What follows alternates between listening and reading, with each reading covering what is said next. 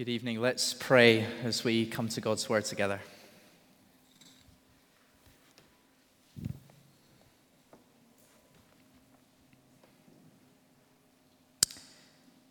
Father, we need you.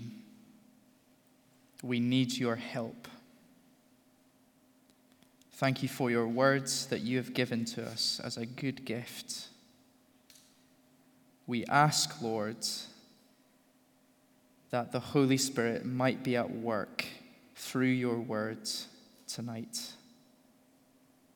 Be at work in our hearts to hear what you have to say to us and to put it into practice.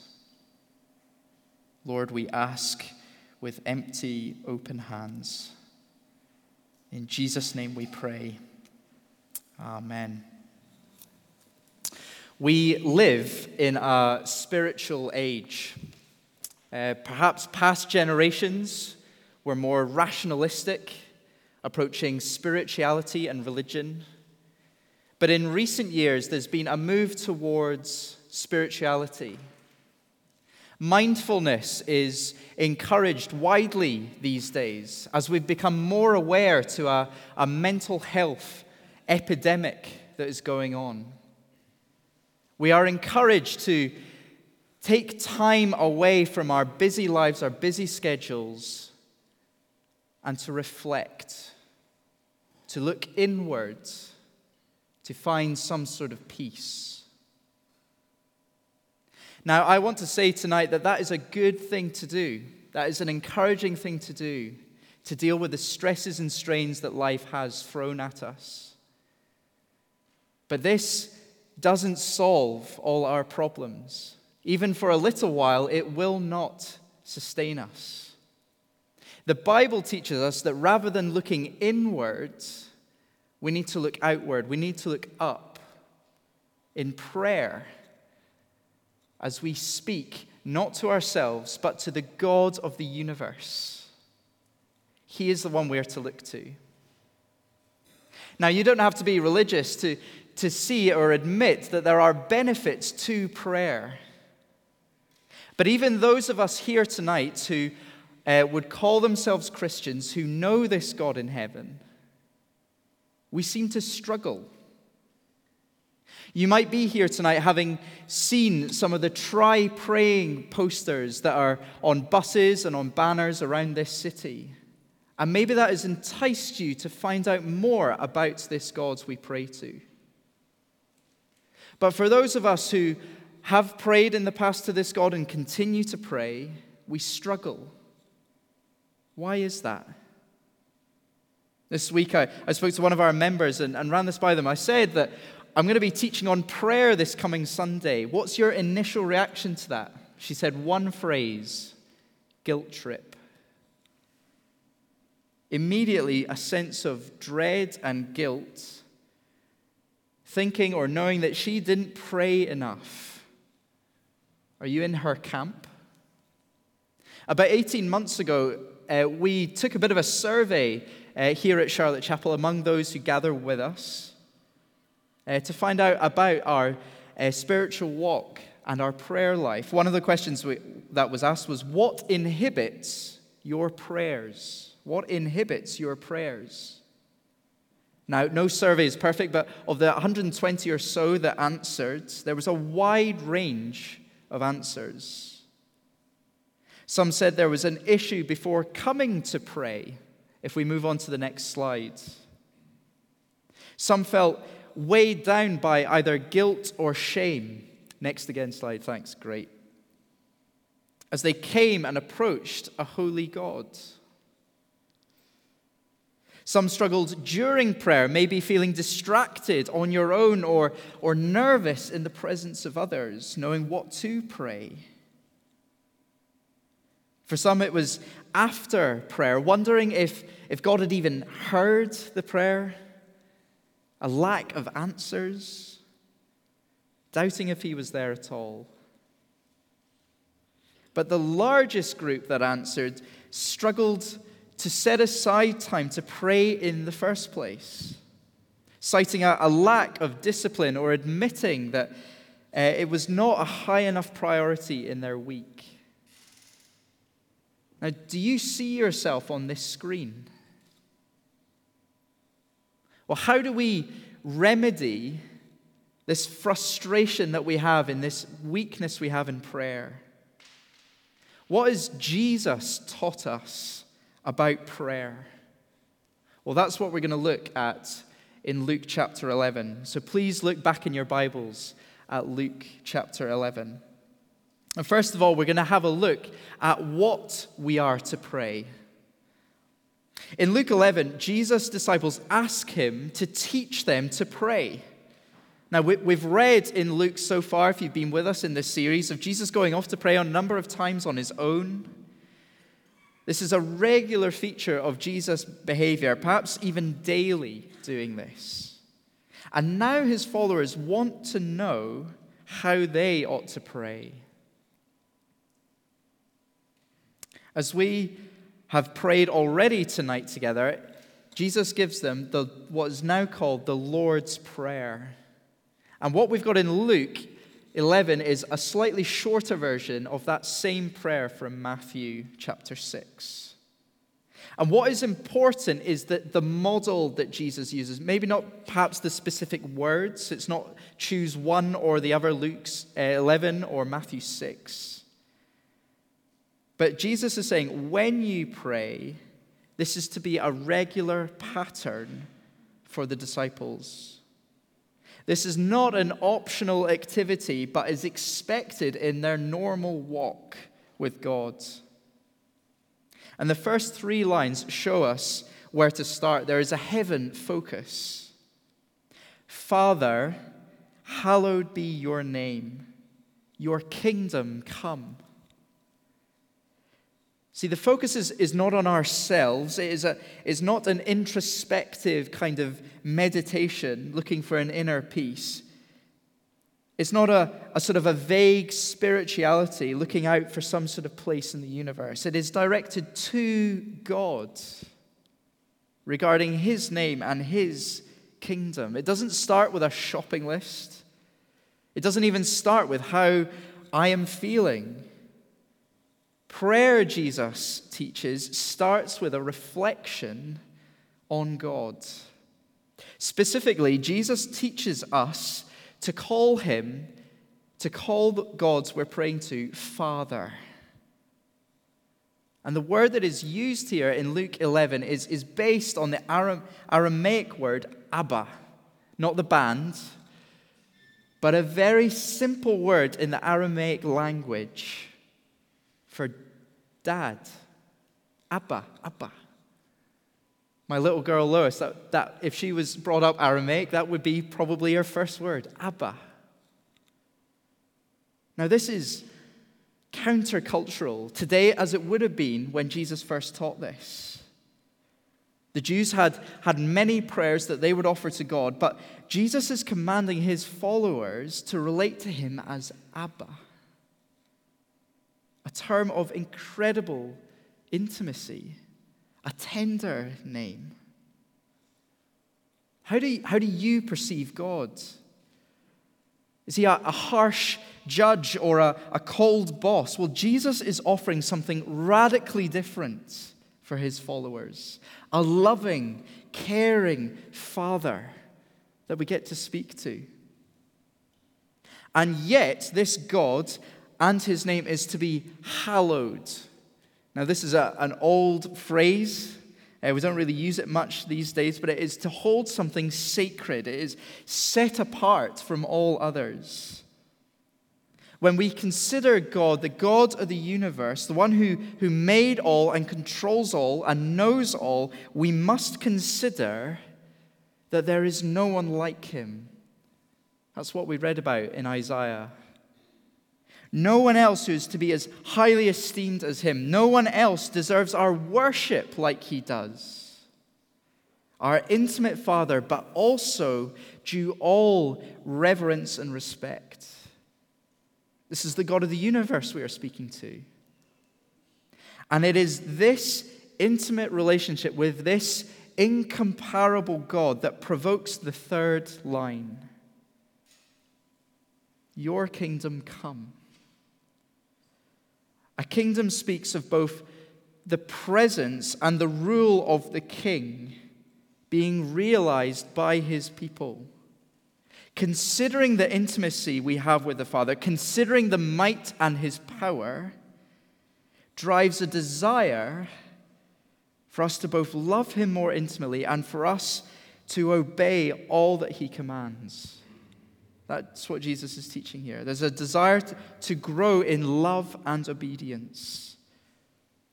And for this to happen both in our hearts and our world, your kingdom come.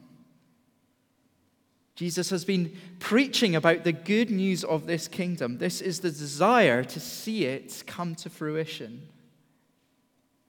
So here we see when we repeatedly come to the Lord in prayer, we are to start by reflecting on who He is and our dear relationship we have with Him as His people. We start with a heaven focus. And the second half, the remaining four lines, I think all flow out of what God's kingdom looks like. Jesus teaches us to bring our requests to our Heavenly Father. But I think it's crucial to see that this is a kingdom minded kind of request. Verse 3 Give us each day our daily bread. Forgive us for our sins, for we also forgive everyone who sins against us. And lead us not into temptation. What does God's economy look like in the kingdom that He is bringing? Well, there is a, a giving of provisions, there is a, a releasing of debts, and there is a protection for the weak. Now, the first few lines, that, that introduction, were not just there for us to butter God up first, that He needs a few of our um, praises in order for Him to answer our prayers. No. Rather, these requests flow out of our satisfaction in Him, in what He provides. They help us set our perspective in view of His kingdom as we consider what truly satisfies us and what we truly need.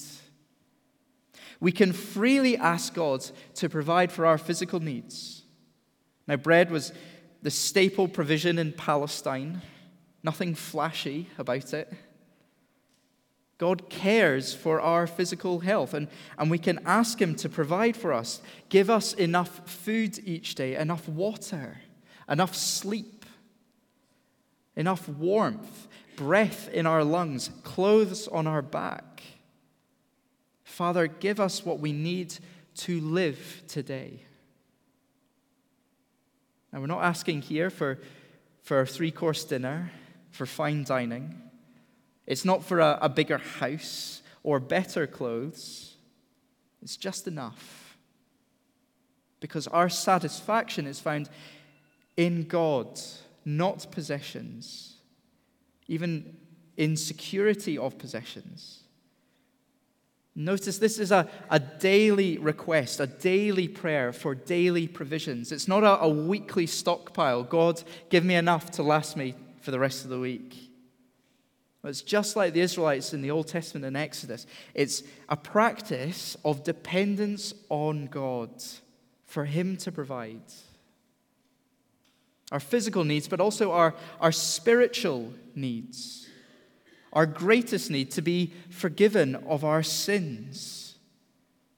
This has been the good news that Jesus has been teaching about in this kingdom, calling people to repent and seek forgiveness from God. Now, the Greek word that is used here to forgive is release. It is a releasing of something, releasing a debt that is due to God.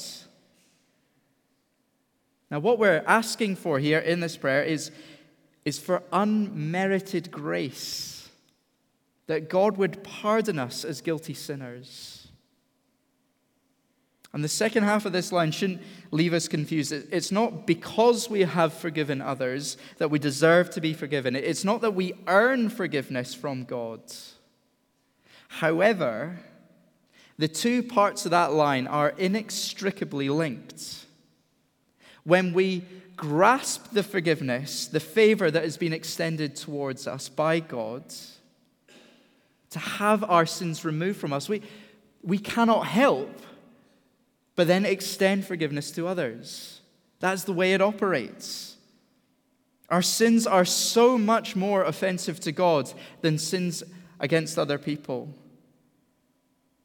Now, this is far from easy to live out, to forgive everyone of their sins against us.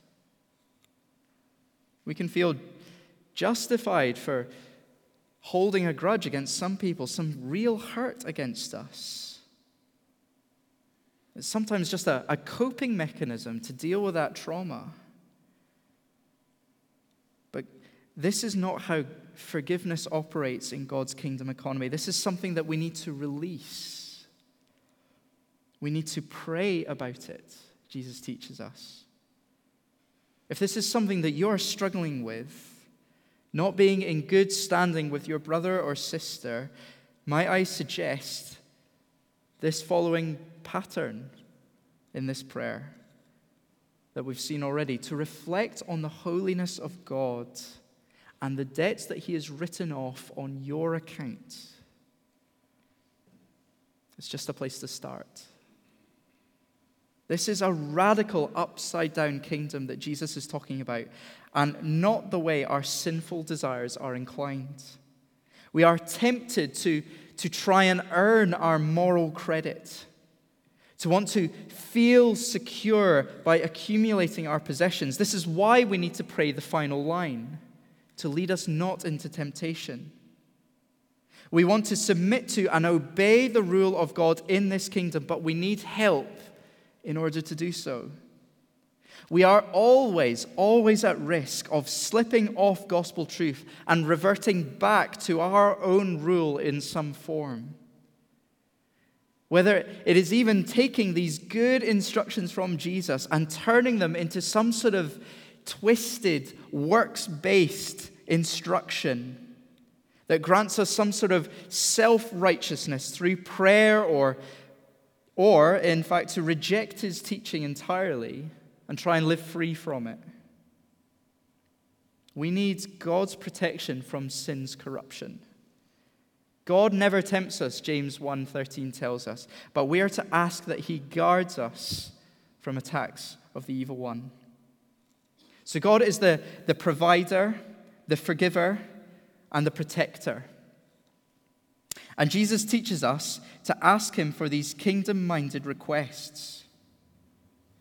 Now, notice how he's, he's framed these requests. It's us, us, us, every time. This is to be a repeated prayer, a repeated model of the community of God's people. We are to pray like this together with one another. As a side note, for, for those of us who struggle praying in group settings, if, if you don't know what to pray, then here is a prayer to start with. It is not something for us, a basic prayer for us to move on from. This is a rich prayer that Jesus gives us to pray. There is no shame in using these words that Jesus is giving us himself. But more than that, if prayer is about God's kingdom economy, asking about what we need today, asking for forgiveness as we feel liberated to forgive each and every one of us, that takes the focus off ourselves. I'm less inclined to, to worry about what others might think of me if I'm praying together. And the focus is on our collective love and desire for the Father and His kingdom. We pray this as a humble community together. What a beautiful model that Jesus gives us, isn't it? Not only is it a joy to know that God gives us prayer so that we might talk to Him, that He wants us to speak to Him, and He loves to hear our prayers, but God also gives us a model for those prayers. Don't be sitting here thinking that God does not want to hear your concerns or requests. Jesus is simply teaching us that we bring our requests to the living God in this manner. First, reflecting on our status as children of the living God, that we might get to call him Father, reflecting on his holiness and how we can worship him, desiring to see more of his good rule in our lives and world. Now, this prayer is not new to most of us. And it's not, I think, a, a lack of knowledge about this prayer that hinders us, that, help, that makes us struggle with prayer. That's not the problem we face. Because I could end the teaching here and give you some good practical models and tips of how you can uh, instruct prayer in your, in your life this week. But ultimately, if it is just that, if it's just task oriented, then we have missed the purpose of Jesus' prayer for us. This is hollow and unsustainable. It is taking a blessing from Jesus and reducing it to a man centered religious practice. The heart remains unchanged. Which is why Luke puts uh, the what to pray of verse 1 to 4 with how to pray it in verse 5 to 13. This gets at the, the motivation to pray, the very purpose for it. And Jesus gives us two parables, stories, to teach us that prayer is primarily about dependence, not duty. It's about dependence, not duty. Verse 5 and 11 start the same sort of way. Which of you, suppose you, Jesus is setting two hypothetical stories. Both are going to be, prove to be quite ridiculous. But Jesus is using these funny little stories to teach us a big truth about God in contrast. Read with me from verse 5. Suppose you have a friend and you go to him at midnight and say, Friend, lend me three loaves of bread. A friend of mine on a journey has come to me, and I have no food to offer him. Now, we have to do a, bit of cultural work here to understand what's going on. Now, just imagine you're, you're settled down at night, you're in bed, and you get an unexpected knock on the door from an old friend on a journey on foot. It's unexpected. There's no phones in these days. Now, this is an, an honor shame kind of culture that these people are living in. It is the cultural norm to welcome in any guest into your home, regardless of who they are, to bring in your Jewish brother or sister and prepare a meal for them to set before them. Now, remember, this is 2,000 years ago where fridges aren't a thing and preservatives are hard to come by. You go to your cupboard and you're all out of bread and flour. This is how we know it's an unexpected visit. He would have prepared something had he known he was coming. Nightmare. What are you going to do? To be unable to be a hospitable host is a great mark of shame in that society, not just for the man and his household, but that entire village. To be unwilling to host to refuse him at the door is just out of the question entirely. An empty table is not an option, so what do you do? What do you do in the middle of the night for your hungry guest? You can't quickly hop in your car to the 24 hour Asda down the roads. You'd go to the market for your daily supplies, but that has been shut for the day. What do you do? Well, you do what you must. The only thing you, you can do out of desperation, you go to your neighbor in the village. Now imagine in that culture being met by this response, verse 7. And suppose the one inside, the neighbor you go to, answers, Don't bother me. The door is already locked, and my children and I are in bed. I can't get up and give you anything. Now, we might have a look at that with our Western eyes and think, well, fair enough, it is midnight after all. How rude of this guy to knock on a door. But that is not what, how they would react in this culture. No one likes being woken up in the middle of the night. But it is out of duty that you are to care for your friends. That is what you do. The neighbor's response is just ridiculous and embarrassing.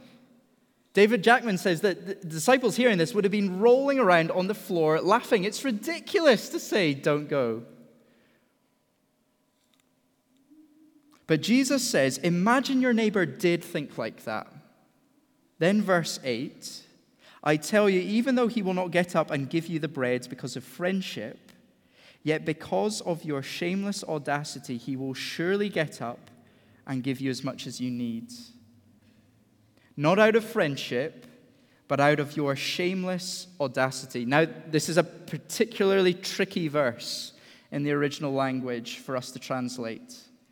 The original Greek word used for shameless audacity is this is the only time it is used in the Bible. It originally reads, Yet because of his shamelessness, he will get up.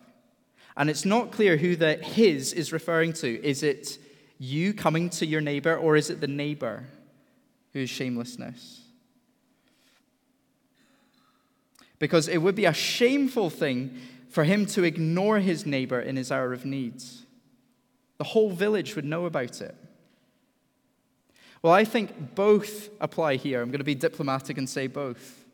You in the story are willing to do the shameful thing of waking up your neighbor because you are utterly dependent on him to provide in your hour of needs, relying on his provision.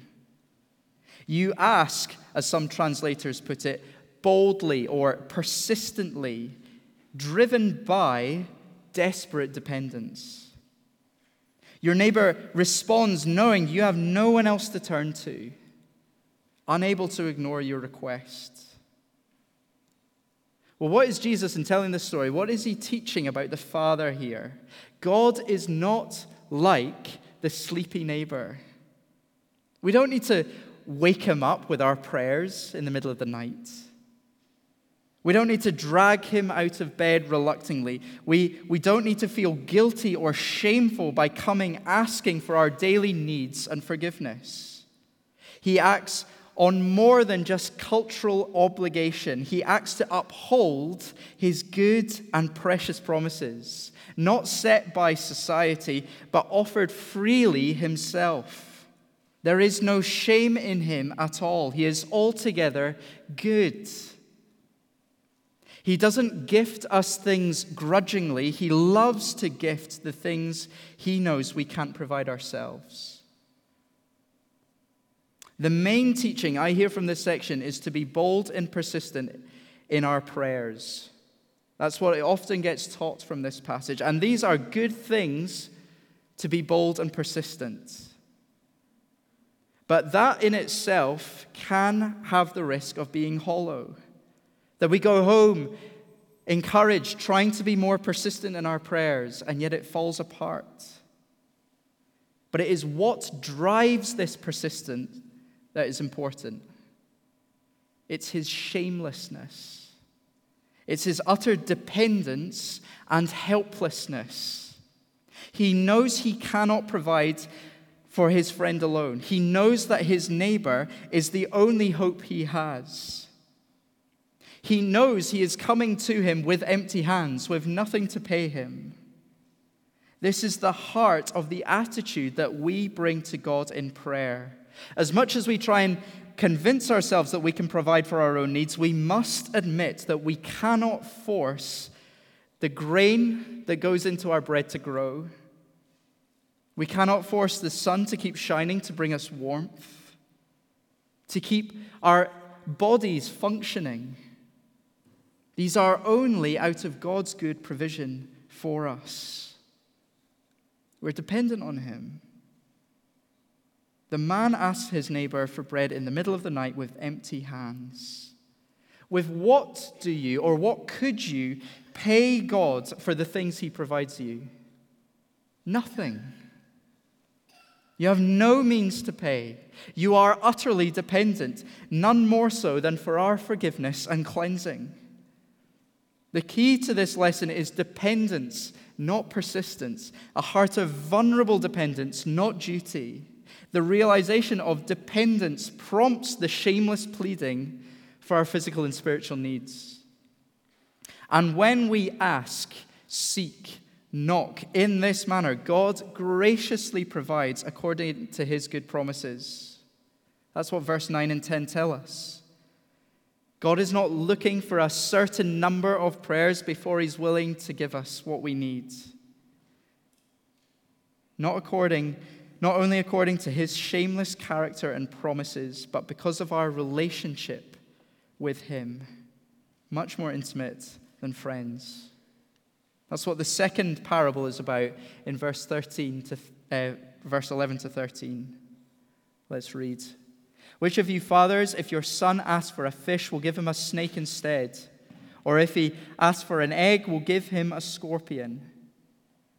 If you, if you then, though you are evil, know how to give good gifts to your children, how much more will your Father in heaven give the Holy Spirit to those who ask him? We're not just approaching a friendly neighbor, we are approaching him as our heavenly Father. That's how the prayer began in verse 2, remember? Not only does God know what we need, not only does he act according to his good promises, he loves us dearly as a father loves his children. Once again, in this example, in verse 11 to 13, children are completely dependent on their parents, on their father. Children have no means to pay for the fish or the egg that they are asking for, and yet the father or mother gives them good gifts according to their needs. How much more, Jesus says, will God provide good gifts to his dependent children? who admit their dependence and ask Him with empty hands. God does not just give us good gifts, He gives the greatest gift. That only He can provide. In verse 13, the Father gives the Holy Spirit. God gives God. God gives Himself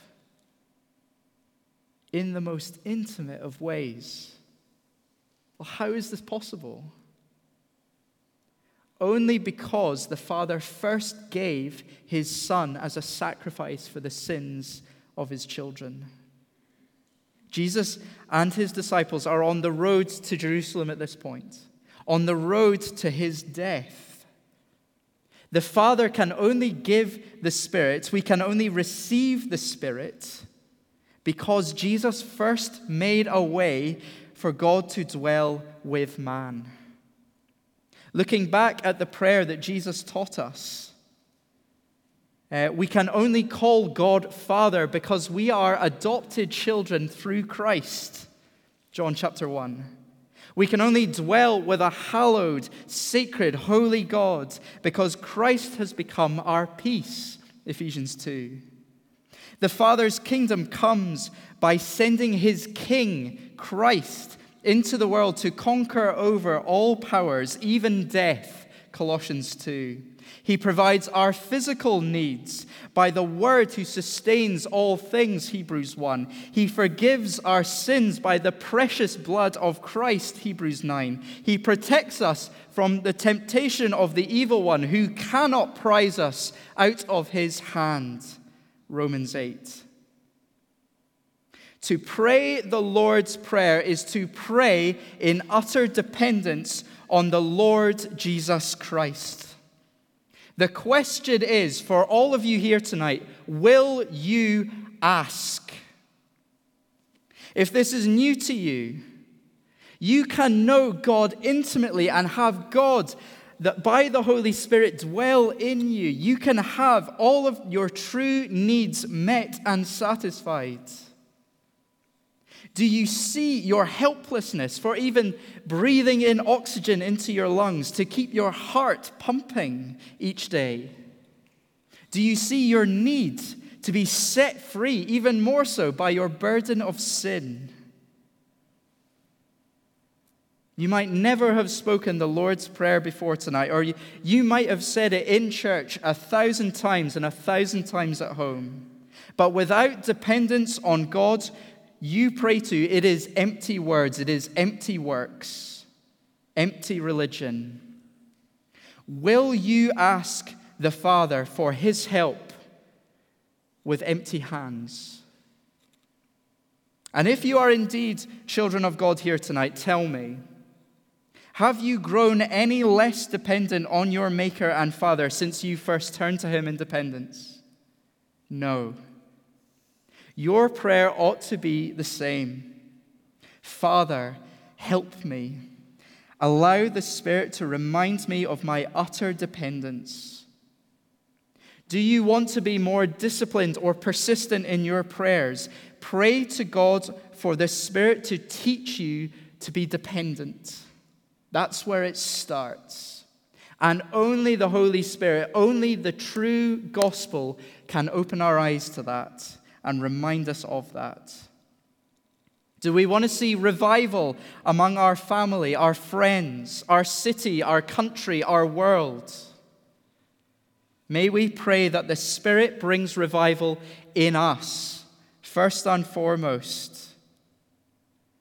That He would sanctify us, that he would purify us to be useful in his hands, that we may pray as Jesus instructed us in Luke 10, verse 2, to ask, the, ask God to send out workers into the world in a way in which only He can provide by transforming us, His church. Let me just invite the band up. And I, I think it's helpful before we sing our final song together for us to say the Lord's Prayer again together. We've been equipped and nourished by God's word to approach it again with revived eyes. If you're able, would you please stand with me as we say this together again? And as we say it, let's remind ourselves of the dependence we need on God to do this work in us. Let's say together Our Father in heaven, hallowed be your name. Your kingdom come, your will be done, on earth as in heaven. Give us today our daily bread. Forgive us our sins as we forgive those who sin against us Lead us not into temptation, but deliver us from evil. For the kingdom, the power, and the glory are yours, now and forever. Amen. We're going to close by singing Only a Holy God. And I just want to raise the words of the last verse as we sing it. Who else could rescue me from my failing? Who else would offer his only son? Who else invites me to call him Father? Only a holy God, only my holy God. Let's sing together.